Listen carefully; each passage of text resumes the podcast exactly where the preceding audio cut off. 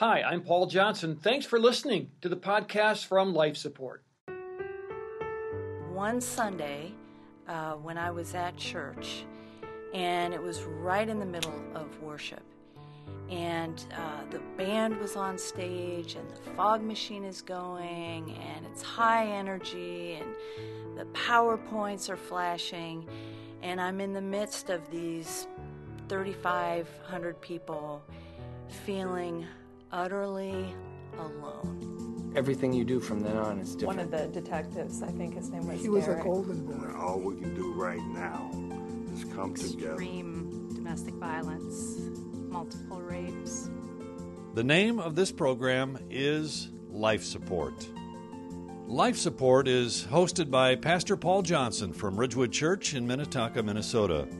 And he's here to offer encouragement and hope to you if you might be going through pain and suffering yourself.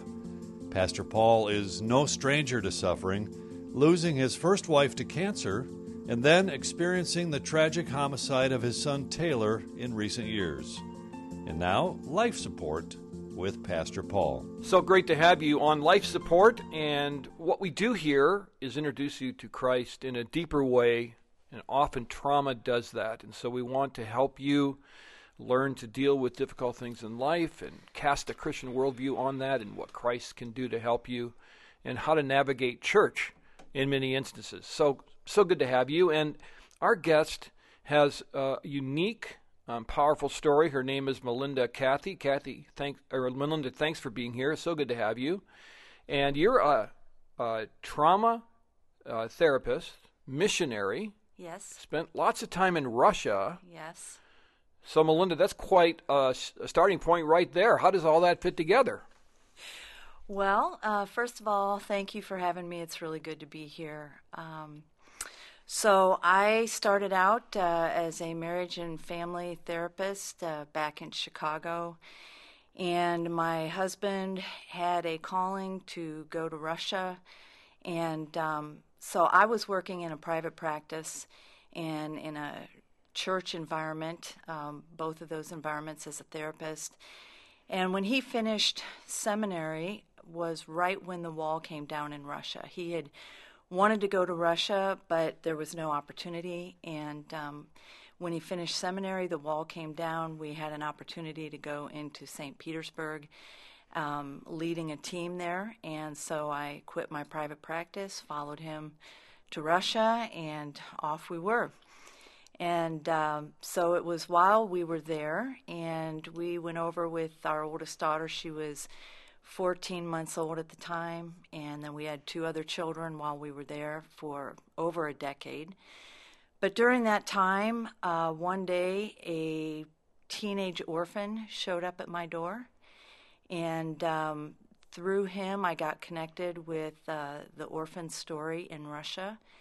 And because of him, uh, I was allowed to go into the orphanages, which at that time no foreigners were allowed to go into.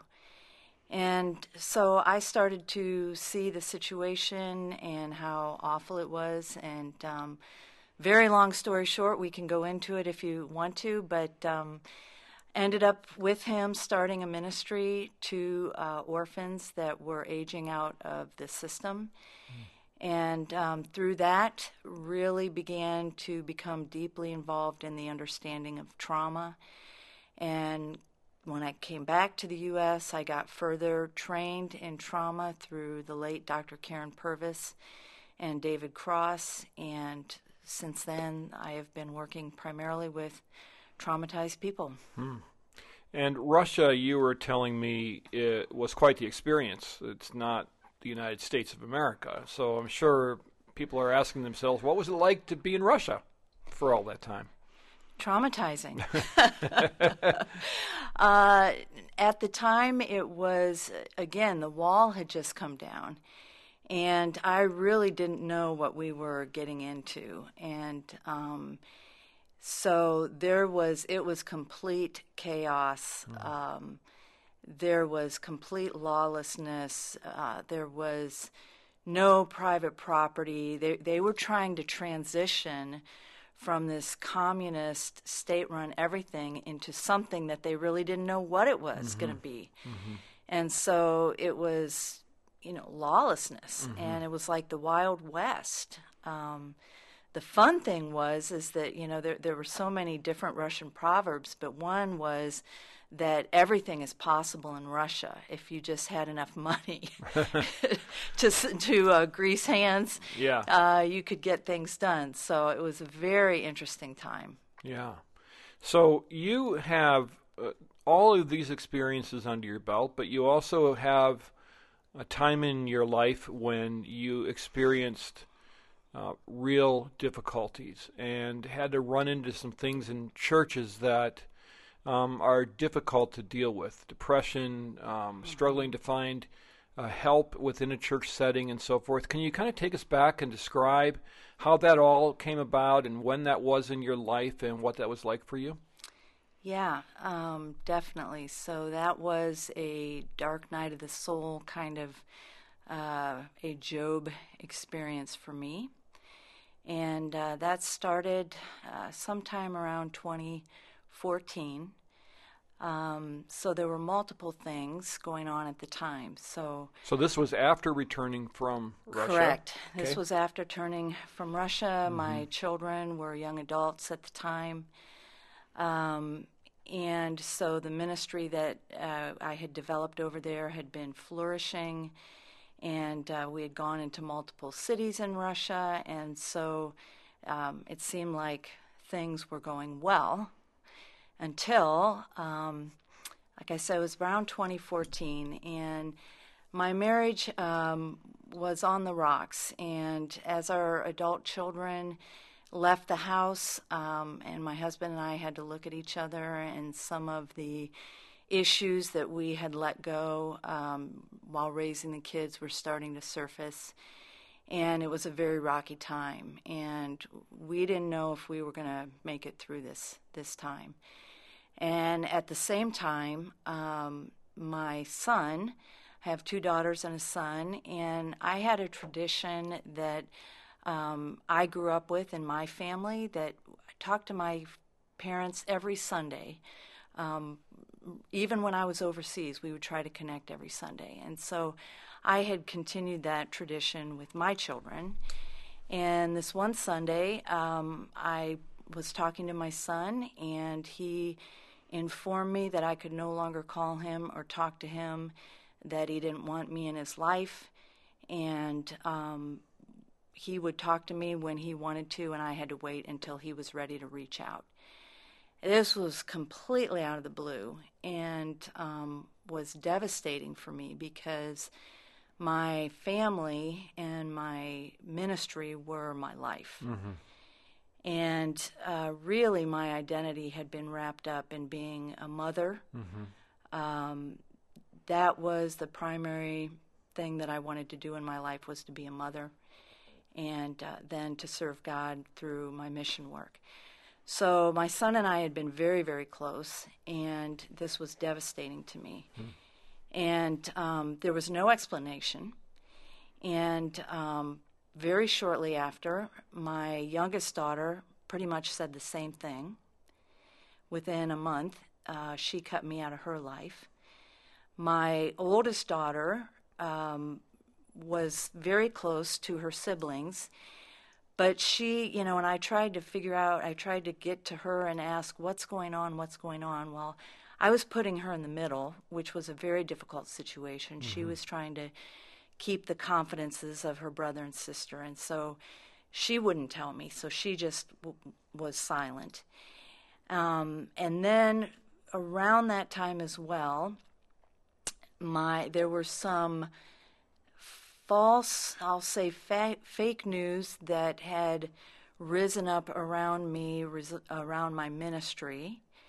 And so my ministry, now that was about 17 years of my life, was being taken from me.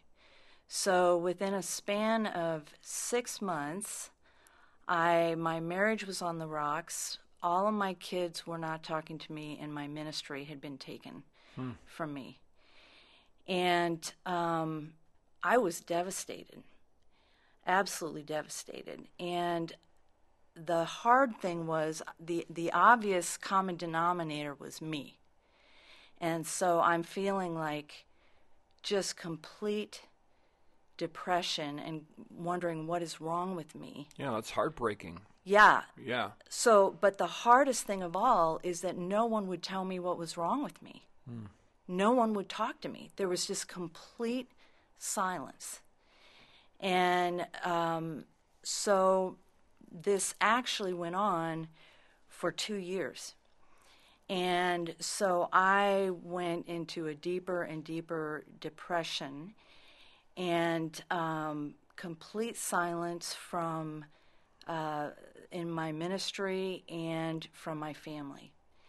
And so I reached out to the one person who I felt safe, who was my mentor, and he had been my mentor and um, counseling partner, uh, you know, best friend for 30 years. And unbeknownst to me, until I reached out to him, he was actually seeing my oldest son professionally. And so he told me he couldn't talk to me either. So this was Because my- of a counseling confidentiality. Correct. Correct. So, but he wouldn't tell me anything. So again, Yeah. there's just complete silence, confusion. I'm left alone. So everything has been cut off. Everything. has Everything cut that off. has been meaningful to you, has given you life, correct, gone. gone, Just like that. Gone. With no explanation. with no explanation. what do I do about it? Right.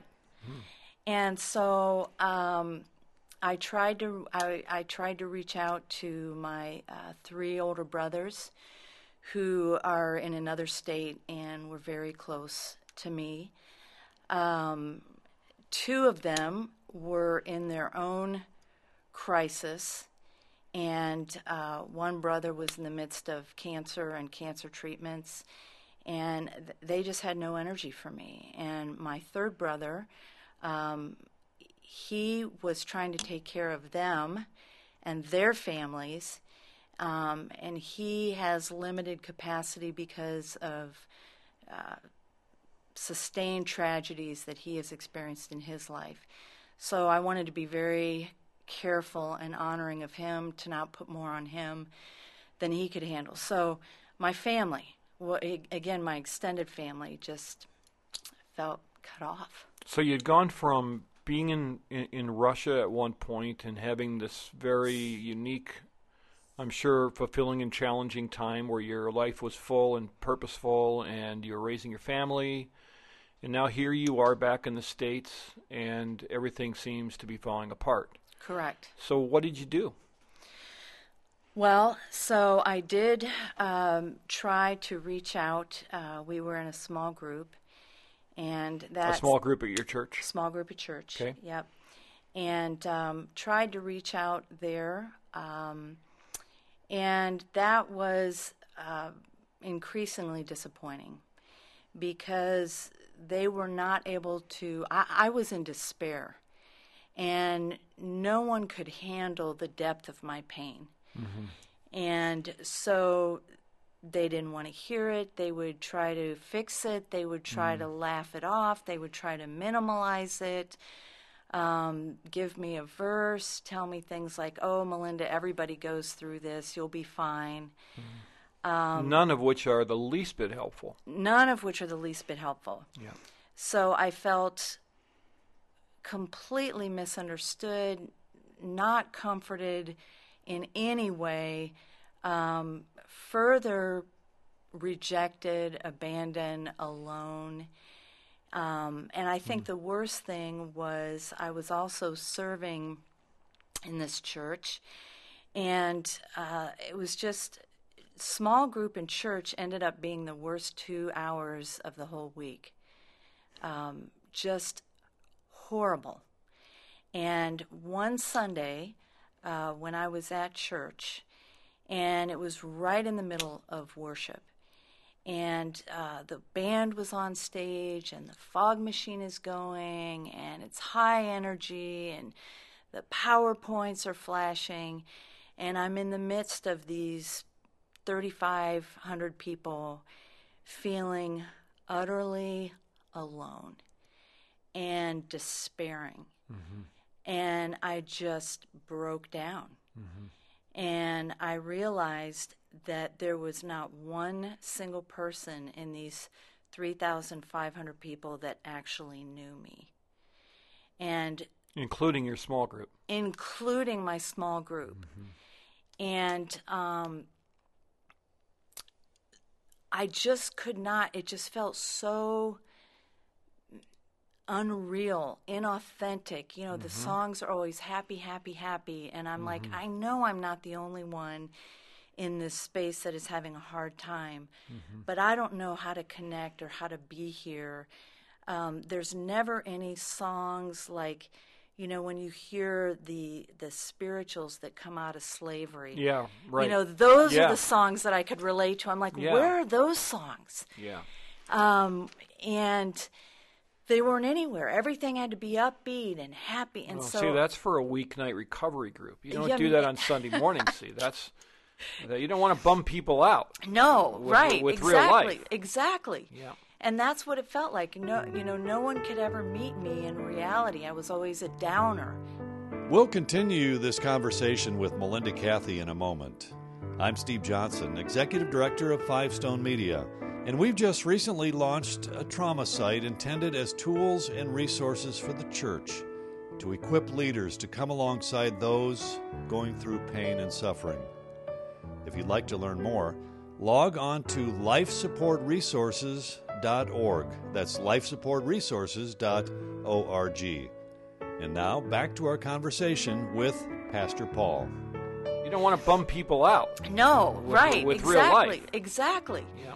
And that's what it felt like. No, you know, no one could ever meet me in reality. I was always a downer. Yeah. And uh, And the hard thing is, is that you can feel people pulling away from you. oh yes, They can tell, and and so then the relationships become awkward, correct. right? And then you just end up you're the one who doesn't have the energy. You're the one who's in pain, and yet they're expecting you to somehow carry the ball. So you just shut down and say enough. Correct. Right. Correct. So and I, here you are, all by yourself in this massive church.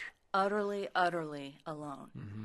And so I started sobbing. I always, I always sat up front, and I just started sobbing uncontrollably. It was very embarrassing, and um, I turned around and walked out down the long aisle, sobbing like a baby, and just walked out the door and continued sobbing because I was uh, so distraught I couldn't even drive home and sat in my car for I don't know, 20 minutes or whatever, until I could gain enough composure to drive home.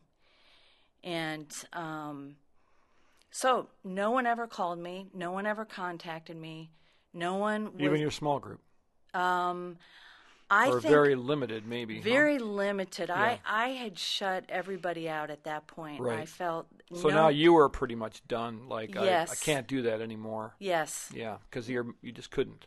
I no one felt safe. Yeah. And so I just I quit going to church. I quit going to small group. Um, I isolated myself, um, and I was in despair. I was in despair. Despair is not a term that we usually use, and it's a it's a word that's very descriptive, though, mm-hmm. and it, it kind of brings the connotation of there's nothing left, Correct. and that's how you felt at that moment. Correct. And the places that we're taught to go, the places that we assume we can always go. I mean, most people would say, "Well, I always have my church family, mm-hmm. or I always have my my my family unit." Mm-hmm. That's all gone. All gone. So here you are all by yourself and you're alone and trying to figure out what to do. What what were you thinking at that point? What kind of thoughts were going through your mind about God, about people, about life in general? What kind of thought processes were happening? Uh, they were dark. Mm-hmm. They were dark. Um, I was definitely suicidal. Mm-hmm. Um, I was barely functioning. And on top of the despair, there was just a heap of shame because um, I'm a missionary and a therapist. I, you know, I ought to know better. I somehow ought to have the ability to pull myself up. Um, what a fraud. What a fraud. This isn't what Christians do. Exactly. What a f- Those people at church were all happy. Why am I not? what a What's wrong with me? F- yes, Yeah. what's wrong with me? And you know, again, no one would tell me what was wrong with me, no one Right. would help me, and so I, I'm just You're left to your imagination, right? yeah. and and uh, so I literally sat in a chair when I could get out of bed. The only thing I could do was sit in a chair and read the Psalms hmm. for weeks, mm-hmm. weeks, and um, I was angry at God, but I was more confused than angry. I mm-hmm. think the thoughts that I had were, well, I, I realized some of my expectations that I had with him, which were if I'm a missionary, if I commit my life to you, then blessings are owed me. You won't touch my family. You won't touch my ministry. How could you dare touch my ministry? I'm doing this for you. Um, you know, how could you touch my family after everything I've sacrificed, everything I'm willing to give for you? How dare you? Yeah. I've been there. I understand what that feels like. And you trust, you know, your your prayer life, you pray for your family, you assume because you're doing the work of God that you're being protected by the spiritual realm, you know, and it's and, and you are. Mm-hmm. God has many times a different plan. Yes. And at those times of trying to adjust to that new plan can be brutal yes. and, And heart wrenching. heart wrenching. And mm-hmm. so, Job actually, Job and the Psalms became my friends, my counselors, mm-hmm. my mentors. Mm-hmm. You know, that is so meaningful because sometimes, you know, I read a, I have a pattern like most believers, you know, I read a psalm, a proverb, a devotional, and then I work through the New Testament and so forth. And sometimes the psalms can seem a little difficult to connect to. Um, they're beautiful, but sometimes, you know, in those days when you're kind of like, Lord, you know, what are you trying to show me? Mm-hmm. And here you are now, painfully aware that the Psalms is real. That that pain that David experienced, the psalmist experienced, Yes. that Job's a real guy with yes. real problems, and all of a sudden he's your friend. He's not this this guy. Right. Wow, that's actually a gift, but what a hard way to receive it. Yes. So I have, you know, I think um, part of what the Lord was doing in this time, you know, looking back now, I can say that He was um, reorienting my identity. If you had asked me at that time if my identity was in Christ, I would have said absolutely. Um, but looking back, I go, no, it wasn't. It was in my family. And in being a mother, I prided myself in being a great mother and in being this kind of adventurous, radical missionary. That was my identity. And he just stripped it off from me. And that's a good place to stop because we're going to follow up next time, and I want to know what happens next because Okay. what you're describing is something that it's two things I think of. For most people, it's terrifying because we build these identities in um, all of these things that we do and all of these accomplishments, and even yes, we we love Jesus but yet the identities run so deep that we don't even know they're there. And the second thing I'm thinking is too is, and I want to explore this when we come back next time, is the gift that you've been given is something that when I've been in those times in my own life, I have said I wouldn't trade them for anything. Mm-hmm. I wouldn't wish it on anyone else.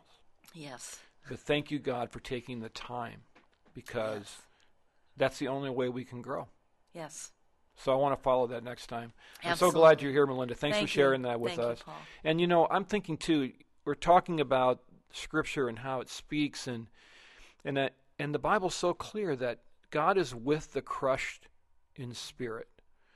And so you might be right now just really struggling. You may be alone. You may be not listened to, or the people that you trust have betrayed you. God is with you. He is with the crushed in spirit. And so I want to encourage you by that because you always can know that God is with you, even if you don't understand what He's doing, if you don't like what He's doing. And what we'll talk to Melinda about next time is you can tell Him that, and He will speak to you and minister to you. So, this is what we do on Life Support. We tell stories to help find a deeper relationship with Jesus. So, thank you for allowing us to spend time with you. Life Support is made possible by wonderful partners Faith Radio, myfaithradio.com by Five Stone Media, where you can watch a video version of this podcast at fivestonemedia.com. And you can always check us out here at Ridgewood Church in Minnetonka, Minnesota as well at myrwc.org. You can go to our life support page and check me out at Twitter at Pastor Paul J. I love to tweet things like this that are important. So thanks again for being with us on life support, and we'll catch you next time. Thanks for listening to this Life Support podcast. These conversations are available because of listener support. You can make a gift now at myfaithradio.com. To avoid missing future editions of Life Support, subscribe to the podcast today at iTunes or your podcast player. And thanks for sharing this audio link with a friend and grow the impact of life support.